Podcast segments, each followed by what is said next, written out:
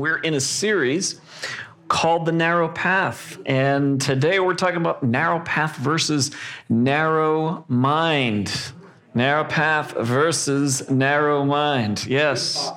So, I hope the, the title, I, feel, I, get a feeling the title will be better than the sermon itself, but, um, but I, I, wanted to ask you guys about that thought of narrow mindedness. Uh, a couple questions, two questions really. One question being um, uh, what comes to mind when you think of uh, narrow mindedness? And just get some feedback. We're a small church, so we can do this. Just love to hear your, your thoughts, your feedback on this. Narrow mindedness. What comes to mind when you hear that? Defensive. Defensive. Judgmental. Okay. Rigid. Rigid. What else? One point of view. One point of view. Very good. Yes. What else? Inflexible. Inflexible. Hmm. Unwilling to, to uh, entertain new ideas. Unwilling to entertain new ideas. What else? Stubborn. Stubborn, yes. Yeah. Everybody else is wrong. Everyone else is wrong. Very good. Yes. Yes. Focused. Yeah. Focused. Yep. That's that's the positive side of it, right? You can stay focused. Yeah. Factions. Factions. Yeah. Yeah. Uh, let me turn this question around a little bit. How many of you here have been accused of being narrow minded? I have. Yeah, so, and I have too. Um, I think it, it, it's surprising how that, you know, that that term can be used and uh, in a, people can be accused on either side of any issue, really, of being narrow minded. So, um, if we were to think about narrow mindedness, oftentimes um, the ones that are being, you know, we get accused of being narrow minded, but at the same time, we'll see that the other side is being narrow minded in the same way, right? So it, it's, it's easy to see the hypocrisy. We're in sort of a call out culture now where there's a lot of calling out each other on our hypocrisy. It's happening in the media, it happens everywhere. Right? It's very easy to see hypocrisy um, in other people. It's very clear, the hypocrisy there. Um, but we also see it within ourselves, don't we? I mean, most of us are fairly aware of that. Like we see our own, uh, at times, getting stubborn, getting uh, rigid um, around a particular thought. Um, and uh, we'll fight it. We'll fight it. And we, we kind of know when you're fighting something, at least I do. I know when I'm fighting something and I'm not really comfort there's this like discomfort internally that i feel when i'm fighting something that is a tell for me that whatever i'm doing in this moment i'm not open. I've closed. And i've closed in defensiveness as was mentioned earlier. I've closed because i'm defensive.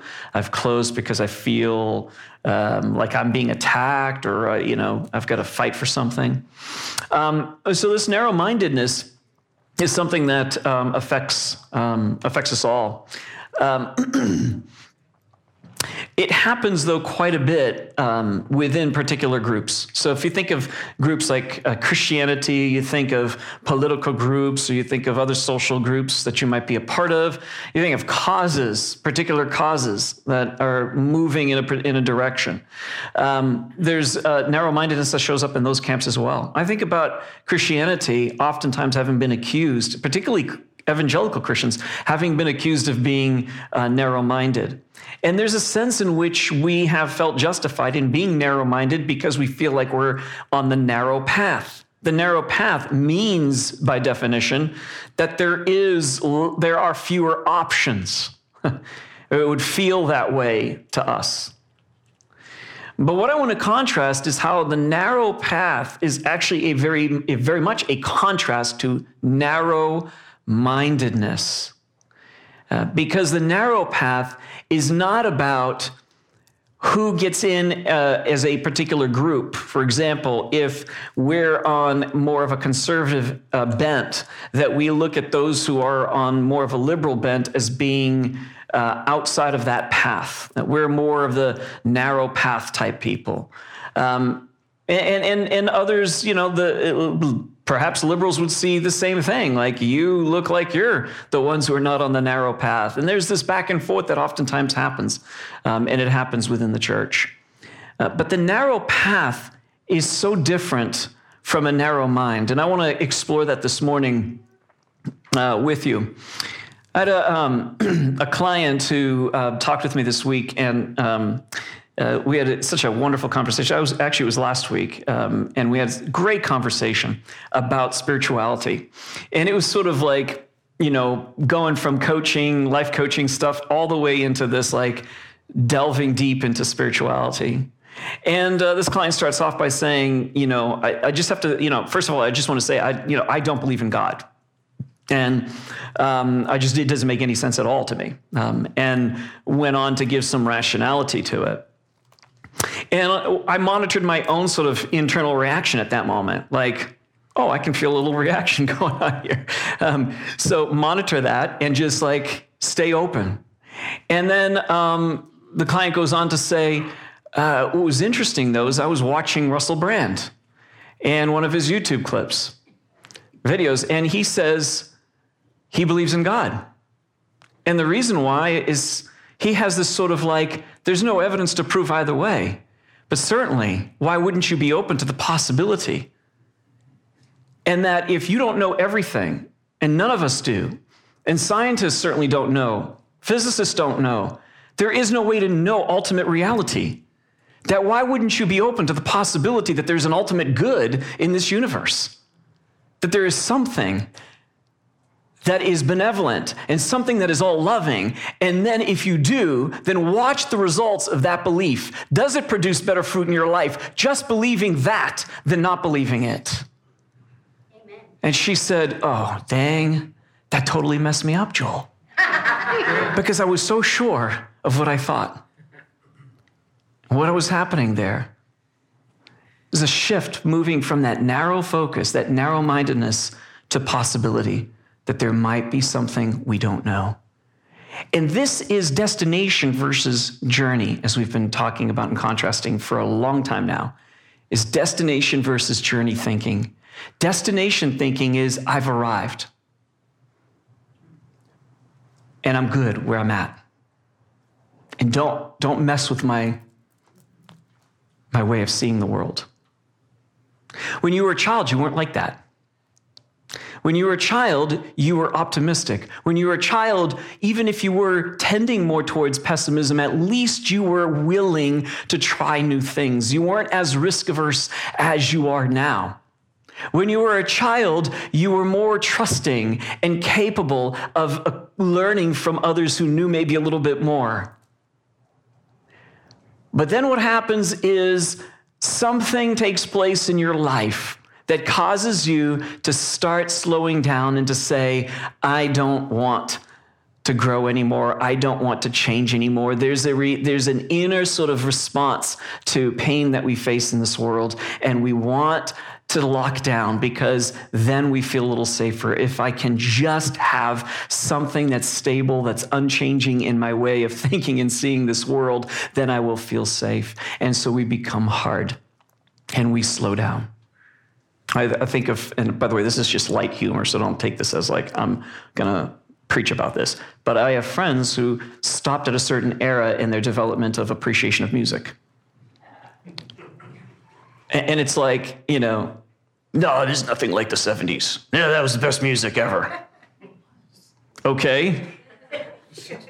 But if you were like 85 years old, you might disagree with that. Like, right? So, like, at what era did you think that? I mean, everybody does this, but at some point you were growing and you were learning and you were you were able to be receptive, and at some point you stopped. Now, that's a sort of innocuous thing. It has no, you know, consequence really. But there's so many other areas that it does have consequence. One of the things I've been um, encouraging young couples um, and, um, and singles who are some of my clients is if you're thinking about relationships, is you want to make sure that the person that you're that you're looking for is going to match you in one of the big values, and that is you are on the path of growth and of spiritual growth and development. And if you have somebody who is as much on the path in their own way, different than you, they're not going to look like you, but they're going to be on their path of self development. And if they're not, then you're going to have a problem. But that's one of the values that's important. Because if you're not on the path, you are locking down and you're getting into that space of increasingly narrow minded in this world. And that is the death to growth. And no living organism can stop growing and live. You must continue to grow if you're alive. Until the day you pass on from this life, there is never a moment where you can say, Well, geez, at this age, I think I'm just going to stop growing. I'm good. That doesn't stop. I'm not talking about stop doing. At some points, you have to stop doing. It's about stop growing and ever learning and developing who you are. There's a narrow path versus narrow mind. Um, so let me address some of the reasons why this would stop. And this is, comes from Matthew chapter 5. So where we are in this series is we are in the chapters from chapter 1 all the way to chapter 7. We didn't really cover the first few chapters other than to say that in those early chapters, what Matthew is doing is he is paralleling the nation of Israel to the person of Jesus, the historical person of Jesus. And what he is saying is that Israel faced challenges and failed. Jesus faced challenges and he succeeded. The same series, same sort of challenges, but Jesus succeeds at that. And then what he does is paralleling again uh, Jesus to Israel. Now he shifts and he parallels Jesus to Moses, the leader of Israel. Moses goes up to Sinai, Mount Sinai, and receives the Ten Commandments and then gives them to the people, along with 613 other commandments that were really kind of teasing out the Ten Commandments. Well, Jesus climbs up on the mountain in chapter 5 of Matthew and begins to teach and gives them the well known Beatitudes that are quoted, even if you didn't know that they were Beatitudes, they're quoted you know, it, it, all over the place. You, you, hear it in, you know, national. You hear it in the media. You hear it in, um, you know, different uh, different people who are not necessarily church attenders will use particular phrases taken from the Beatitudes, and uh, the Beatitudes continue on. They, so he gives those the eight Beatitudes, and then after that, he dives deeper into more teaching about the Beatitudes. And so we arrive here to this part that I want to talk about um, and um, again, this image here is that of what would have con- been conceived in the mind of a Jew when they heard um, narrow path, um, narrow, small gate, big gate, big path. Uh, this would have been one of the large gates that allowed many to come in. Um, and then uh, in Matthew 5, uh, verse 43, he says, You have heard it said that it was, you have heard that it was said, Love your neighbor and hate your enemy. But I tell you, love your enemies and pray for those who persecute you. Uh, you have to understand how revolutionary this was in his day. There wasn't a concept of loving enemies. That was new. And by the way, it was a contradiction to Hebrew and Old Testament scripture. Because you have in, in Psalm 11, verse 5, very clearly, God hates, and the word passionate is added to it, passionately hates the wicked. Psalm 11, verse 5. So, Jesus is saying something that seems contradictory to what God had said in the Old Testament. Are you comfortable now with this contradiction? Doesn't it just feel like restful? Like, oh, good. No, contradiction's meant to evoke some trouble in you. Like, that doesn't feel right. Well, that's exactly right. That, that's now you feel what they would have felt. they, they felt like this is, there is something really wrong here, that Jesus is contradicting something here. Or is he? Because the thing with seeing the problem isn't what we see, the problem is how we see. And it's always our seeing that needs to change. And you know this to be true because when you've had epiphanies, how many would say you've had some aha moments in your life? Now, I sure hope so. We've all had moments of going, oh, wow, I never thought of it that way, right? You have someone that says something, someone that does something, someone that you know you never knew that that that this could be true, or you, know, you have these epiphanies, these moments of your mind just being blown away, and after that point, you don't see the same. You see things differently, right? And that happens all the time. I remember when I was in um, seminary, I was with some students uh, who were, um, and I was super, super, super uh, conservative, raised that way, conservative all my life up to that point. Went to seminary, and I'm with students um, uh, who are predominantly from the city, inner city students. And um, I was one of the only non, um, well, one of the only white people in the class, one of the only people really from outside the city. And, um, and I'm sitting with these folks and we're studying the same stuff and we're having conversations about scripture and we're diving deep and, and we're getting to know each other and like each other and things are, you know, things are moving along. And then all of a sudden there's a conversation about politics. And I'm quite sure, you know, my naivete, my real small world that I grew up in was that, of course, people are going to think the way, you know, I think because that's the right way of thinking. It's, you know, it's what the Bible says, it's very clear. And they countered me and they said, no, no, we, we don't think this way, not politically. And they just went to town on me. And I was the only one fighting for my cause. And I'm thinking, man, this is crazy. But I walked away really deeply affected, but more so from one story, which was there was a teacher, inner city teacher, who was teaching a special type of um, class for students, and I don't remember all the details. But she looked at me and said, Joel, I might even agree with you on a lot of things morally, but here's where I disagree with you. She said, You see, if this particular president gets elected, and this was this was George Bush um, back in the day, and she said, if he gets elected, my uh, program will get cut. I will lose my job in all, and I don't even mind. I can figure things out. I'll find a, another job. But these kids, they're going to fall through the cracks, and there is no safety net for them. And what's going to happen to them? And I care about them. These are my kids who have spent my life uh, serving and, and loving and trying to help. What's going to happen to them? Now, here's what troubled me is like, I didn't, I could give a moral answer, but I could not give a practical one. And that troubled me. And when I walked away from that, that started to shift my mind.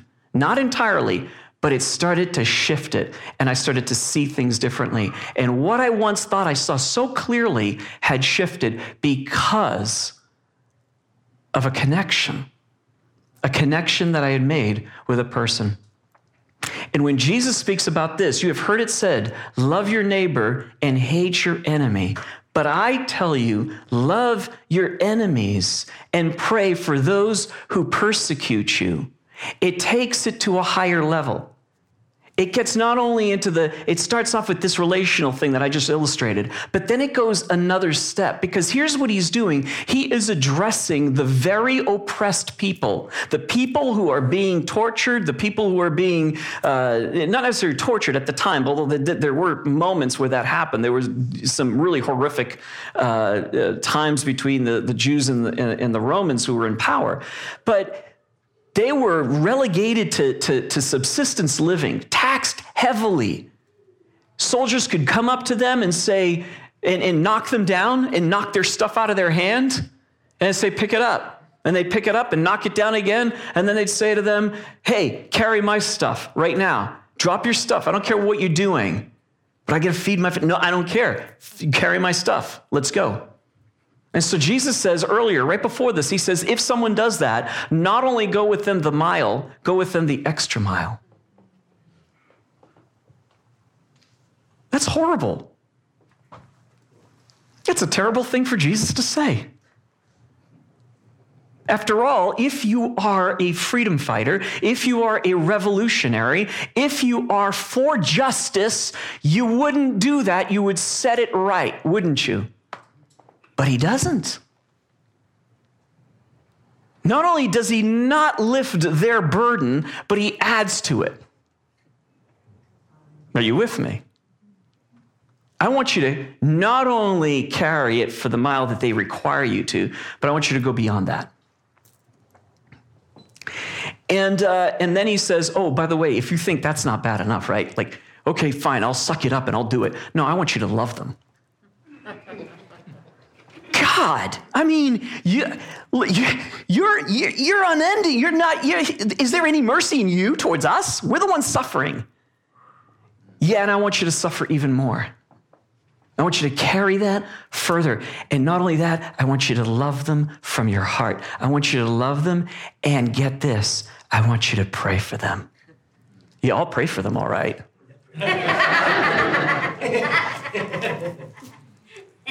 I'll pray some really creative prayers. And, and, and Jesus says, I, I want you to love your enemies, pray for those who persecute you, that you may be children of your Father in heaven.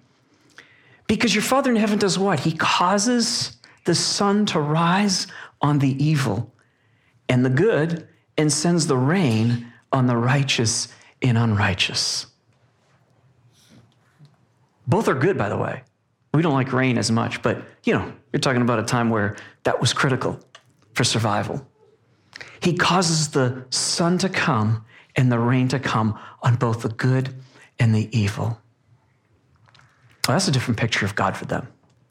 God punishes the wicked and he, he, he vindicates the, the, the just. No, God also sends the rain on them and sends the sun on them as well. Oh man, this is getting harder and harder. And if you love those who love you, what reward will you get? Are not even tax collectors doing that? And tax collectors were considered the worst people of humanity. And he says, You are no better than them if you don't do this very thing.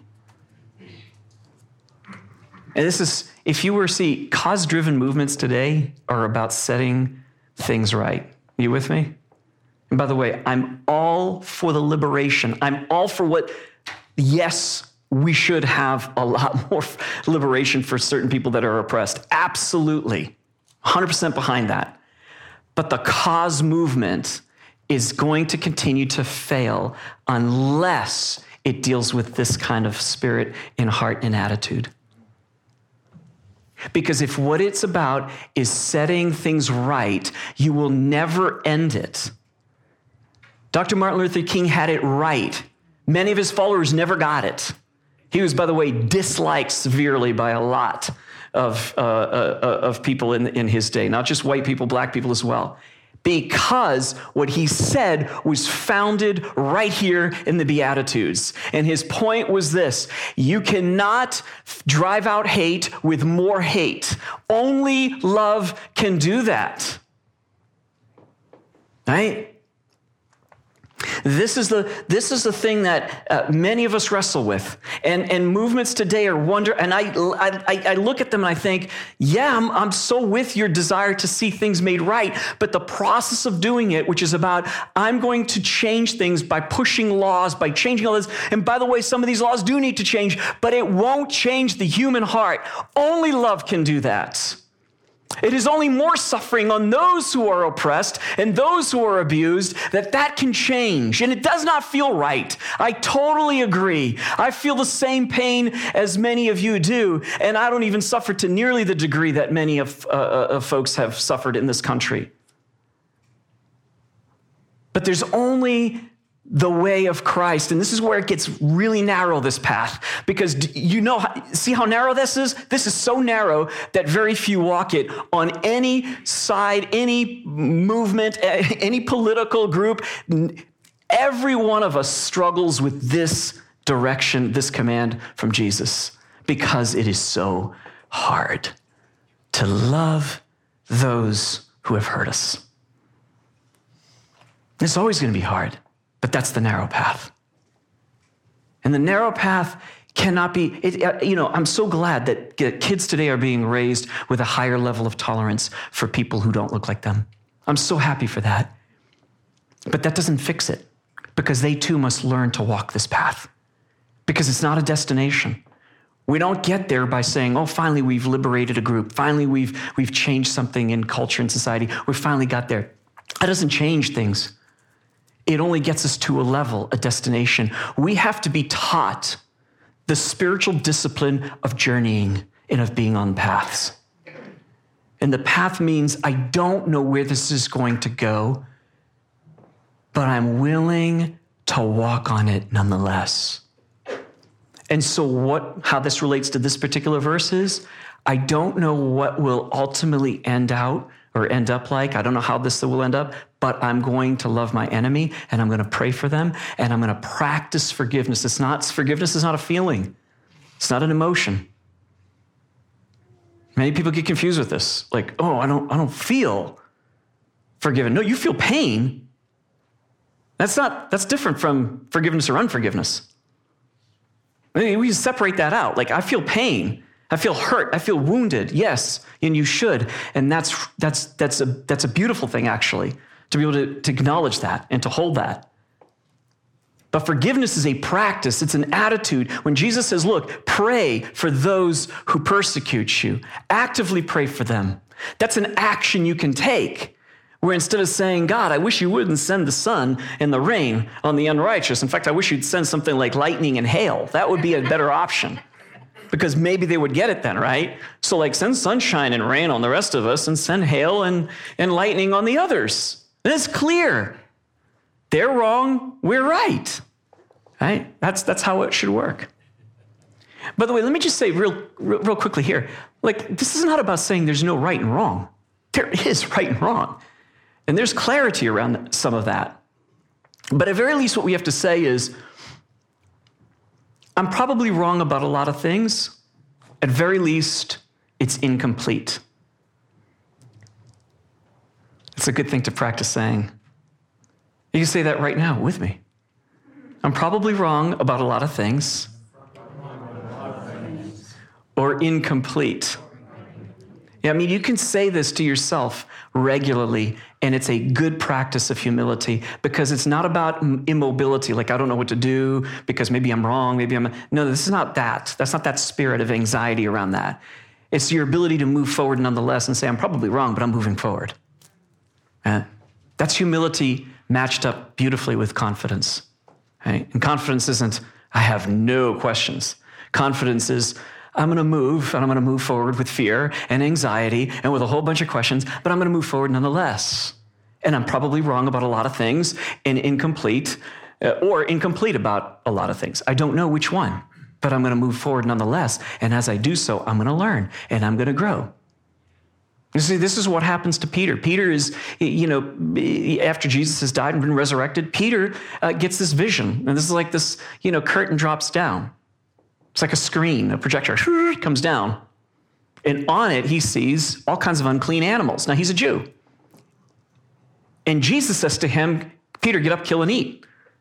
A direct command against, Jesus gives him a command that's directly against Hebrew scripture, his scripture, his Bible. And he says, No way, that's, that's, that's wrong. Right? Three times. And he finally says, Ah, okay, I'll do what you're telling me to do. He doesn't actually get up and kill and eat the meat. But what Jesus is giving him is an understanding that something is about to shift. You don't know everything, and you're probably wrong about a lot of things, or at very least incomplete. But you're going to have shifts in your understanding. And one of them is that the people that you once thought were your enemies are now the people who are going to be your friends. This is more of what Jesus is teaching here. See, when you look at the world around you, there are no enemies if you're trying to follow Jesus Christ. There are no enemies. They may treat you as an enemy, but you can't treat them as an enemy. You treat them as if they're your friends. And you pray for them. And you pick up whatever it is and you go the extra mile for them. And you keep doing that. And what will happen is their own hearts will begin to change. Not all of them, but you'll begin to see more change in the lives of people. And that kind of change is permanent change. Have you ever been loved by somebody that you didn't you didn't deserve that love? What did it do for you? When you first fell in love for those of you who've had that experience. And you thought, oh my God, if I could only be with this person, they are so amazing. And this person has the same feelings about you, and your mind goes kapoof because you thought there's no possible way. And they like you and they think you're amazing too. And, and what happens to you in that moment? Man, you're, everything changes. You feel amazing on the inside. You change. Love has such power when it, you receive, when, when you're giving it and when you're receiving it. It's the only power that can actually change the human heart. And so when we move in love, in prayer, in forgiveness, that way we're walking the narrow path. And that narrow path will bring us, as Jesus says, to ultimate life. And I'm not talking about in the sweet by and by, you know, when we die, we get to heaven or something like that. That's not it. It's in this moment, in this present moment, you will find life. And so we pray for those who have hurt us. And I'm telling you, I know how difficult it is because there are people on my mind that I have a hard time going, oh, God, oh, that's hard. You want me to pray for them? You want me to, you want me to love them? I don't even know how to do that. Yeah, that's why it's a practice. So start practicing, start praying for them, and start treating them as if they're your friends. And see what happens as you begin to walk the straight and narrow. That's the straight and narrow path, because very few can do it. But when you begin to do it, you're going to notice that people around you start changing, that you start changing, and that true transformation and true freedom finally comes rather than fighting for justice all the time.